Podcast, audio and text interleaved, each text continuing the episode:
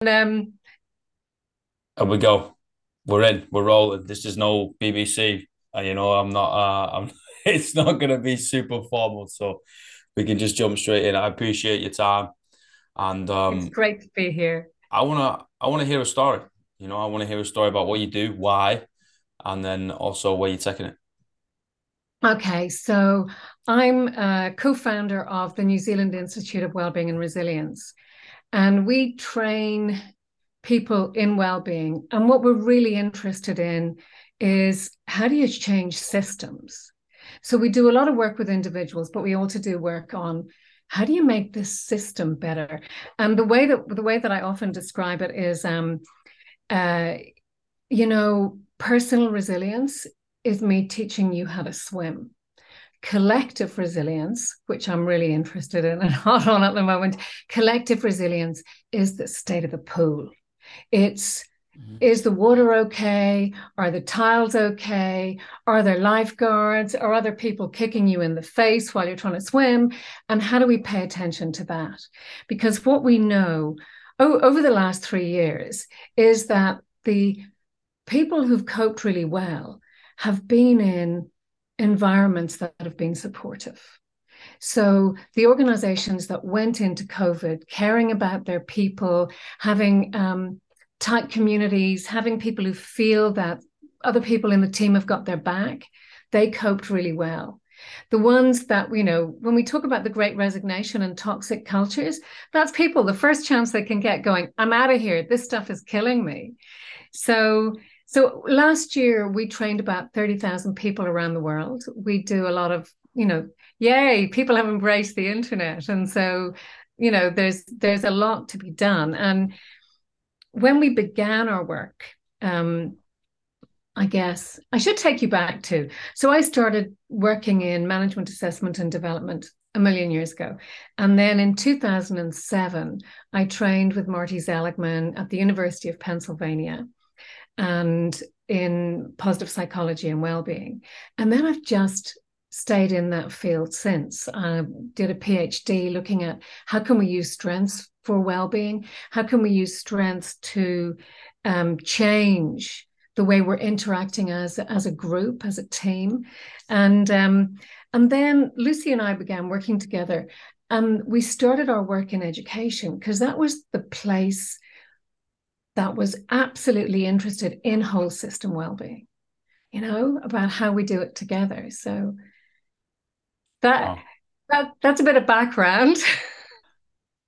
No i love it. Chuck chuck me in the deep end you know i'm either going to sink or swim i'm going to use your pool analogy you know. Okay. um what what have you what have you found though? Um you know it's been really interesting. What i would one of the things that that's probably obvious to most people now is that in good times, everyone's interested in well being. Mm. In challenging times, everyone wants to talk about resilience. But actually, they're two sides of the same coin. Yeah. Wow. So um, we don't talk about wellness because wellness tends to be associated with um, fruit bowls and flu jabs. Yeah. Whereas well being is more the psychological as well as the physical. So the, the, the kind of agreed and simplest definition of well-being is mainly feeling good and functioning well. Okay. And I like that as a definition because it's saying there are some days when we're not feeling great, but we're actually still able to function. That's well-being. It's not, you know, ratty rah rah all the time. Um, and then resilience is being able to withstand and cope with adversity and challenge and recover over time so that you get back to mainly feeling good and functioning well. And um, two things that are really important to me about the resilience piece are first of all, in that definition, it's it's about being able to withstand something and recover, sometimes over time. It's not about being immune and it's not about being bulletproof. We're all affected. And and the second thing is, and this comes from my friend and colleague Karen Reivich from um, who who developed the, the, Penn Resilience Program along with Jane Gillham and Marty Seligman. Um, and Karen says there are no style points for resilience. Yeah. You don't, it's not ta-da, a perfect 10 after the dismount from the beam. No, it's however you do it. If it's crawling over the finish line, that's okay. It's whatever works for you, whatever messy way we manage it. And I think, you know, and and and along with that, we don't always bounce back. Sometimes we crawl back and we don't bounce back. We move forward with the learning and the insight into a new space, don't we? Mm-hmm. We change, right? It's the same. Yeah. Yeah. 100%.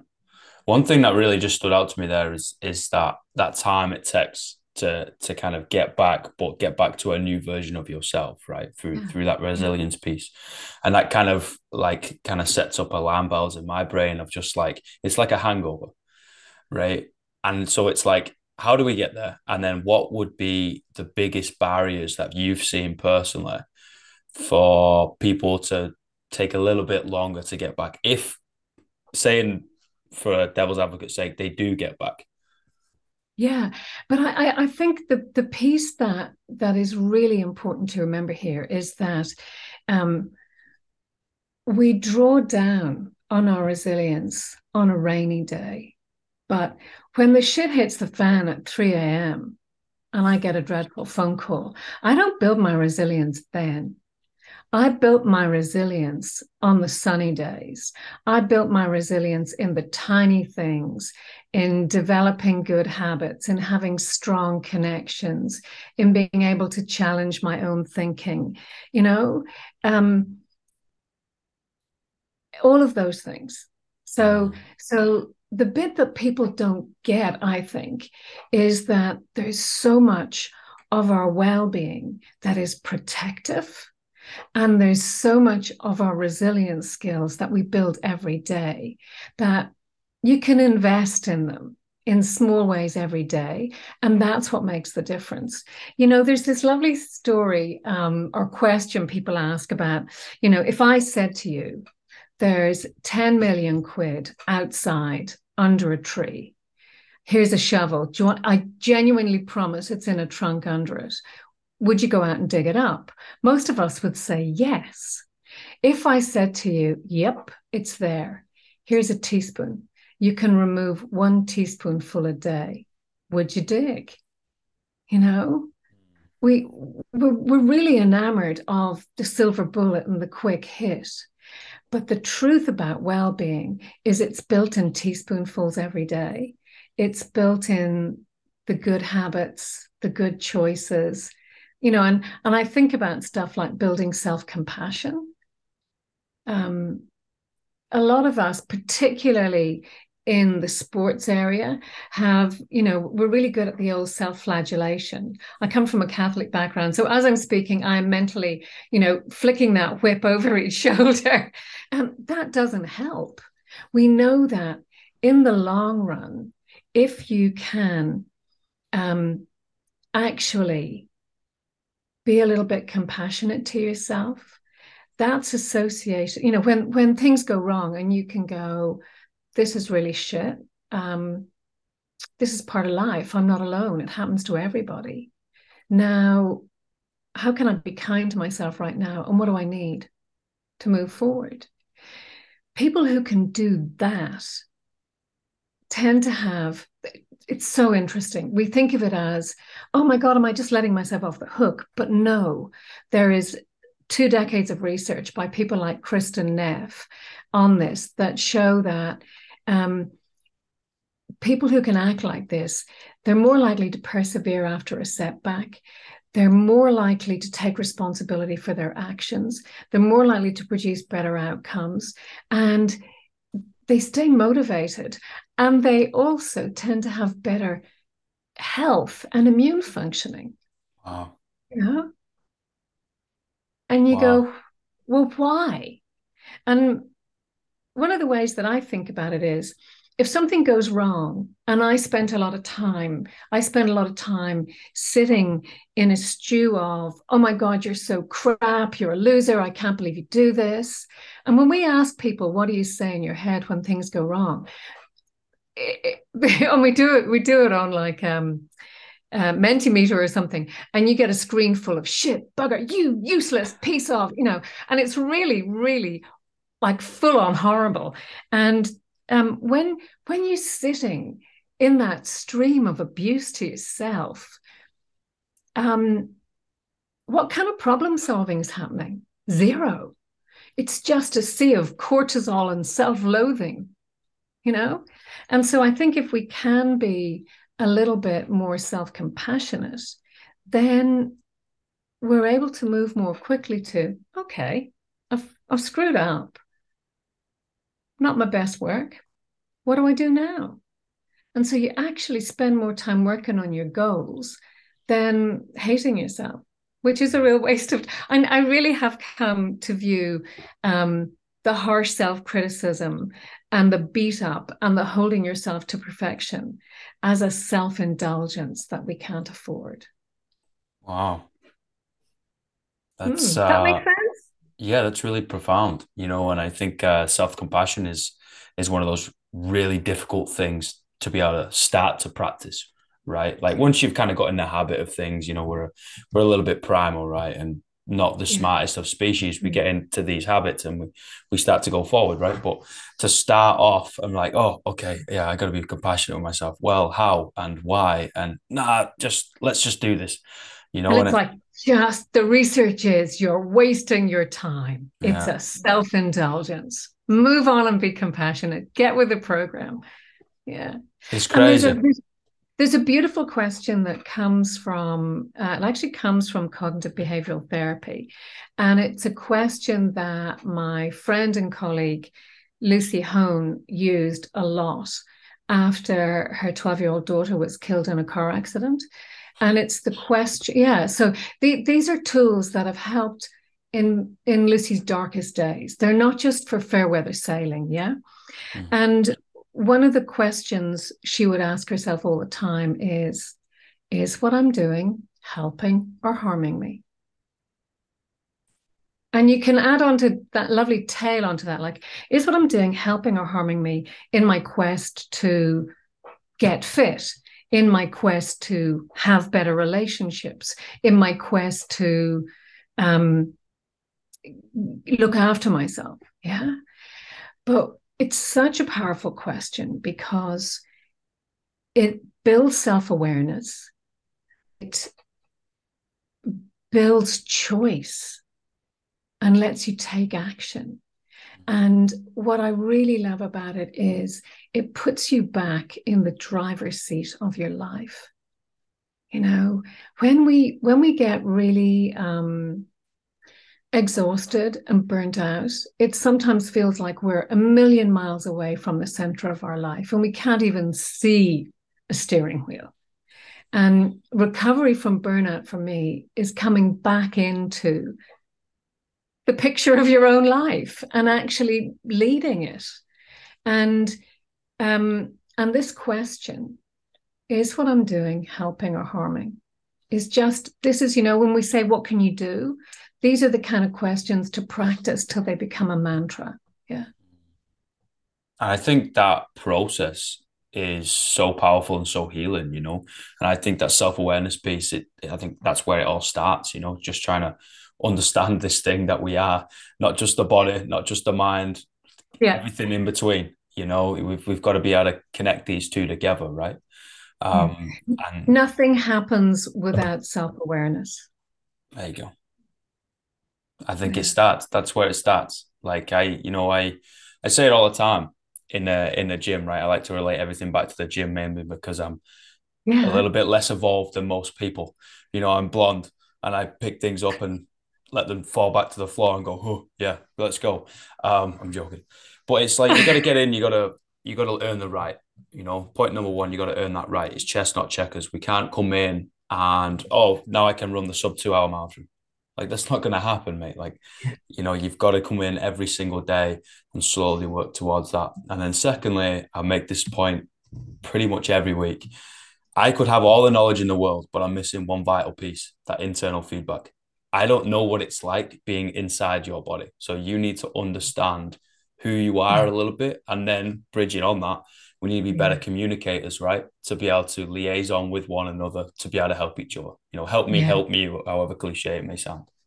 Um, in in the field of um, in acceptance and commitment therapy developed by steve hayes um, they they talk about the noticer pause oh my god that's where the money is you know if you can build your noticer pause you have choice in your life you know, noticing how you feel, noticing inside, noticing outside, being able to take a notice or pause and then choose what you do. You know, mm-hmm. um, my partner has just said something that's really wound me up. Do I want to say something? Or do I just let it go and know that it won't help? But if I let it go, everything will be fine in 10 seconds. I have a choice. There's always a choice, right? Yeah. And and like these are the core skills of resilience, you know, self-awareness, self-regulation, which is the noticing and the choosing, and the mental agility piece, which is being able to understand that my thoughts are just thoughts. Just because I think it doesn't mean it's right. I love the Buddhist thing of um, you're the sky. Your thoughts are just the clouds, they come and go. You don't have to follow them around. Um, and just because you think it doesn't mean it's true. And at the core of resilience, then, is flexible and accurate thinking. Being able to check your own thinking and go, does that make sense? And and again, um, Karen Reivich, who um, I mentioned earlier, I remember her being asked. I used to train with her um, with the Penn team in the UK and Australia, and somebody saying, which is more important, flexible or accurate thinking? And she said, if I had to die in a ditch for one, it would be flexibility because if you can see more than one possibility or more than one interpretation of what's just happened, you've got choice. You're not stuck. You yep. hundred percent. That's that's exactly what I feel. You know, I, I like to sit down and, and write things down, right? And stick a cover on it and send it out there and call it poetry, right?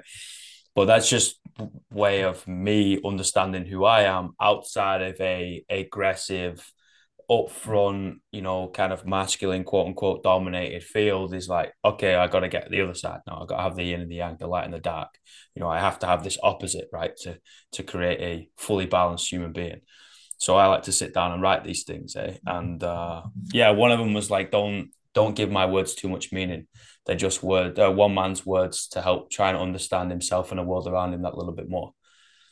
Beautiful, and I love this because poetry gives you a notice or pause. Yes. It lets you go in and go, how how am I? What is what is bothering me what is what am i thinking and you know there's a guy called Pennebaker who's done a lot of research on journaling and one of the things they found even if it's not poetry sitting and writing stuff down in some cases was more effective than therapy because we don't lie to the page we don't present our best self to the page you know um, can i ask you do you do you read other poetry uh, I never used to. I'm pretty dyslexic, uh, ironically. and um, no, reading was never my forte. If, I'm, if yeah. I'm completely honest, like I'd read four mm. books by the age of 22. Um, yeah. Like it, it was a real big struggle. It was one of those where I was kind of like forced through the stages at school rather than actually yeah. progressed through. But um, I will quite happily pick up poetry now um, and give it a good crack and try and get through it. But I like to listen to it. I think because uh, my reading oh, is yeah. not the you know like not the strongest. If I listen to it, it's more powerful because then I can dissect the tone of your voice, um, yeah. and I can kind of have like a conversation and then attack it from two different angles of one the words two my interpretation of that but then three how is somebody portraying their own interpretation of it? And i i like to have that little that little discussion with myself. There's um i was listening Seamus Heaney Irish poet one of my favorites. If you google Seamus Heaney reading his own poetry and that's the thing the internet's fantastic for this. You know you can find anyone you want to listen to mm. and listen to their poetry being and poetry should be spoken shouldn't it yes it really should yeah. um although i don't like doing it i don't like doing mine you you know you could do it in a in the privacy of your own home into a recording i could yeah and a couple of the a couple of uh, episodes on the podcast like way way back when just sporadically i might yeah. have written a uh, written a poem and then wanted to add a bit more of a spin of the way I say it, you know, because my accent's going to be pretty thick and strong. So it's like, okay, this is only really going to hit the note if I kind of verbally say it, you know.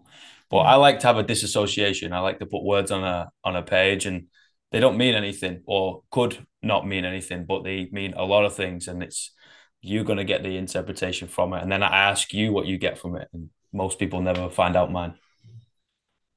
Nice. Yeah. It's just, it's just that's the thing. Communication is so rich and so there's so much in it. Mm-hmm. It's, it's everything, right? It's everything. And that's, you know, I'm so grateful for for meeting people from all walks of life. Um, and also for my job of being in the fitness industry, you know, it's just mm-hmm. proved to me time and time again at five o'clock in the morning well, that communication is pretty important. You know, I might be a bit pretty potty mouthed northerner and say things a bit brash and harsh, but um, I can't do that to everybody who walks through the door. You know, I've got to carefully yeah, but choose. I'll say you you can do it, and people will get up at five in the morning to come and work with you, not because you're a potty mouthed northerner, which I don't believe you are, but it's because you have a you have a relationship with them. They know you care. I mean, this is the standout finding in a lot of the well-being work is is the importance the enduring importance of connection and relationships. And I, I, always say to people from the day we're born until the day we die we need a hand to hold. Yeah? Oh. we need connection. And um, one one really important researcher in the kind of field of positive psychology and well-being was asked to sum up, you know, what were the important findings? And he summed up the field in three words other people matter. Wow. You know, um, George Vaillant, who's done the Harvard Grant Study, which is the longest longitudinal study running, started after World War II, so 1945, still working with these men. And his summary is no matter what happens you in life, no matter how bad a start you get, neglect, abuse, if by the age of 40 you have learned how to give and receive love, you will age well. Wow. That's how important it is. Being able to be in relationship, you know? Wow. And, and when we talk about resilience, you know, we're going and seeing people, we're being asked all the time to go and talk to people who've burnt out and all the rest. And I'm saying, Yep. And think about it, folks. Over the last three years, when you've hit the wall, it's not what's picked you up, it's who's picked you up. You know, it's it's a friend, it's a team member, it's a family member. Yeah. People are what matters. And the organizations we see thriving are the ones where people know they matter and they're made to feel like they matter. Wow. I'm still blown away by that whole uh, to hold quote. Oh, but but we do. You know, we're born, like you said, we're, we're not the smartest mammal. We're born unfinished. The architecture of our brain finishes growing over the first thousand days of life. And during that time, the thing that enables that growth to complete is connection. It's seeing each other face to face, it's smiles, all of that learning that happens from attachment. You know, we matter to each other. Yeah, it's the whole thing of people don't make the world go around, right? But the synergy between them do. Yeah. This is collective resilience, you know. Wow. If I have a shop I can go into and someone goes, Yeah, how are you? I haven't seen you in a while. That might, I might have, there are some days when um, I do a lot of work on my own, I do a lot of writing. There are some days where the the thing that feels most worthwhile or like a gem in my day is a really beautiful chat with my with a taxi driver. I honestly, I think if I, I want to write a book called "Everything I Know in Life I Learned from Taxi Drivers." you know, like I'm up in Auckland and the taxi driver is telling me my mum is sick in Ireland and I can't get to her. And this man is saying he's brought his family out. They live together. They live his him and his brother. Their two families live together. They've got a farm back in India, and they alternate who goes and looks after it.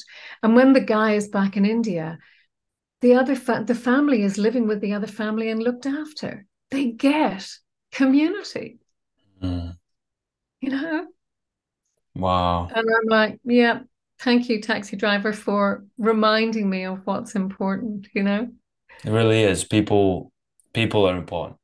You know, it's not things, it's not places. And that's something that that really stood out to me being in New Zealand, right? Like that is that is a paradise on earth. That is unbelievable. It is heaven.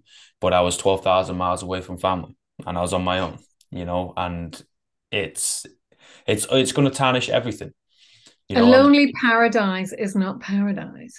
No, like mm. you know, it's solitude, right? And I I get home and I see the smile on my little sister's face for for surprising that I came to a footy match oh. and give me dad a hug and start crying and you know, and it's just like, you know what, this this is real special. You know, we don't have to do anything. We're just kind of having a brew at 10 o'clock in yeah, the morning. Yeah, yeah. And that's it when my kids were little, um, at one point I thought I wanted to move. I, I wanted to move back to Ireland because my thing was I just want my kids to grow up around people who love them just because of who they are. They don't have to behave well or perform. They're just loved. You're like, come here, I love yeah. you. Um, and yeah, and it, and it matters. And so, like, I've I've just moved to Wanaka from Dunedin, and sometimes I think of it's like elastic. And right now, the elastic between me and my son has feels like it's just stretched, and it's too. You know, I can go for a while. I can go for a while. Ping! I'm going to Dunedin this weekend to catch up with them because the elastic's been stretched too long. Yeah, yeah. It's it. It's so special. It's so special. Time with people is all we got, right? Yeah, yeah. And like I can't be in Ireland. And during lockdown, my mum was sick. And I remember saying I felt really bad that I couldn't be with her. And my brother said to me, Dens, you're as far, you're as close to her as we are. We're not allowed into the hospital. Mm. So we can all only phone her. And I thought, well, do what, you know, start where you are, use what you have, do what you can, the Arthur Ashe quote. And I'm like, right. Um, uh, I phone her every day. We chat. Wow. You know, why not? Why not, indeed. Denise. I got three questions. Okay, fire what's, ahead. What's the greatest piece of life advice you've ever received? Oh, one that come can I the, the one that comes to mind, I don't even know if anyone gave it to me, but someone must have. And it is great change is possible at any time. Wow. That's mm. a new one. Mm. I love I I mm. love keeping these questions the same because the the comparison in my own head of people from different all walks of life is just it's incredible. Like the the answers you get, and that's yeah. that's that's a new one. Like in my darkest days, that's kept me going. Another one. Can I give you one? A little. Of course. Go for um, it. My beautiful colleague Roz Allen came over to me when I was working at the university in the College of Education. It was Friday, it was five o'clock. I was hammering away on the computer.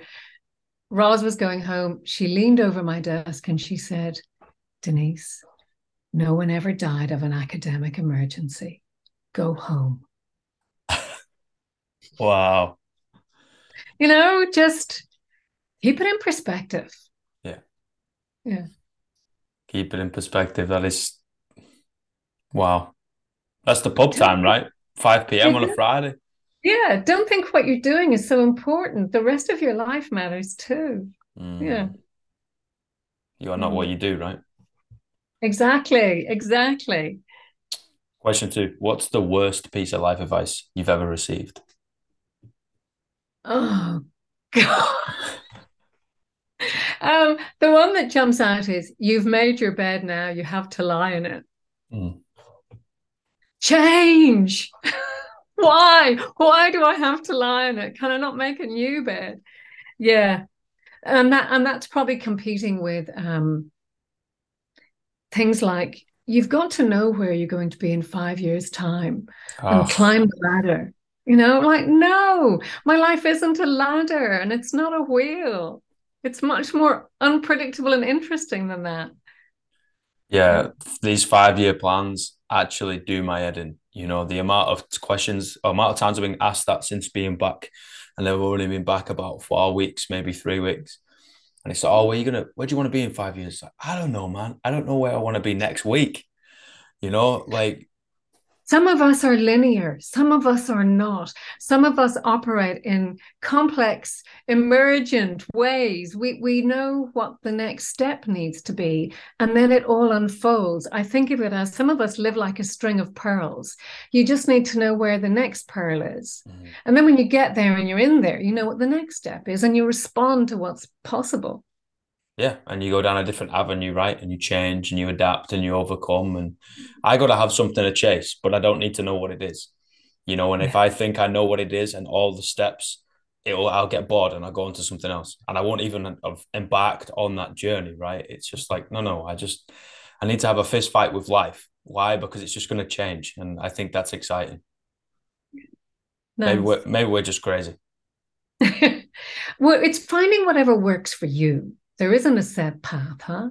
Hundred percent, hundred percent. What's what's three words you would tell your younger self? It gets better. Mm. And if I had another one, it would be hold on. Wow. Beautiful. Denise. A lot of young people really struggle, you know, if you don't grow up as cookie cutter sausage factory for fine young men and you don't fit a mold and want to jump into it and stay in it it can be really hard to find your way in the world and work out who you are and what your place is mm-hmm.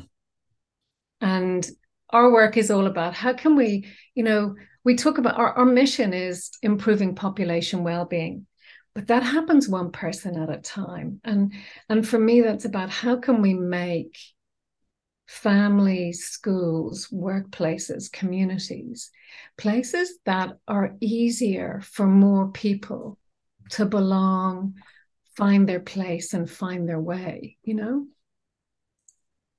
That's exactly it. Mm-hmm. and i love it you know? I think uh that's that's one of the reasons why i do this you know this nomadic, nomad, outcast, you know, renegade people that are just like, I have no idea what I'm doing or who I am. And because today it's a little different than yesterday. And I kind of adopt the uh, ancient samurai school of thinking of um, every day with new people, right? You know, again, something I wrote down is every night I kill myself because every day I wake up a new man. I then have 24 hours to figure out who he is. And so I have my wedding ring. It's in it's the wedding ring from my 25th wedding anniversary because at one stage we were having such a horrible time. I said, Nige, I think we've killed this relationship. Let's start a new one. So wow. we started a new one. And we've done that a couple of times. Let's start again. And so the this wedding ring is for the second half. Wow. But that's so there beautiful. might even be a third act. That's so beautiful though, because most most things are designed to break. We get into it, and as soon as it gets hard, we put it in that too hard basket, and we give it a little boot to the side of the room, and we fuck off out the room, mm-hmm. Right? And it's just like, no, no, no, guys, like you got to go outside and start digging holes every day. It's that it's that yeah. teaspoon, right? It's yeah. frigging monotonous and it's hard, and but that's it. That's life. You know, you got to go yeah. out and just do a bit of work, and then you come back in, wash your hands, watch a bit of telly, and guess what? The sun rises tomorrow, and you go out and you do it again. Like that's that's all it is. It's not complicated. I love it. It's just hard. I love it. Yeah. Oh, you got me all fired up. But Denise, thank you so much for your time. Pleasure. Pleasure right. to talk to you. And if I if I get back to Middle Earth, I'll come visit. Yes. Come and see me. I will do indeed. We'll grab a coffee, we'll talk some more shit and um, put the world to rights. Absolutely. Thank you so much, and we'll speak soon. Take Thank care. you. Bye, everybody.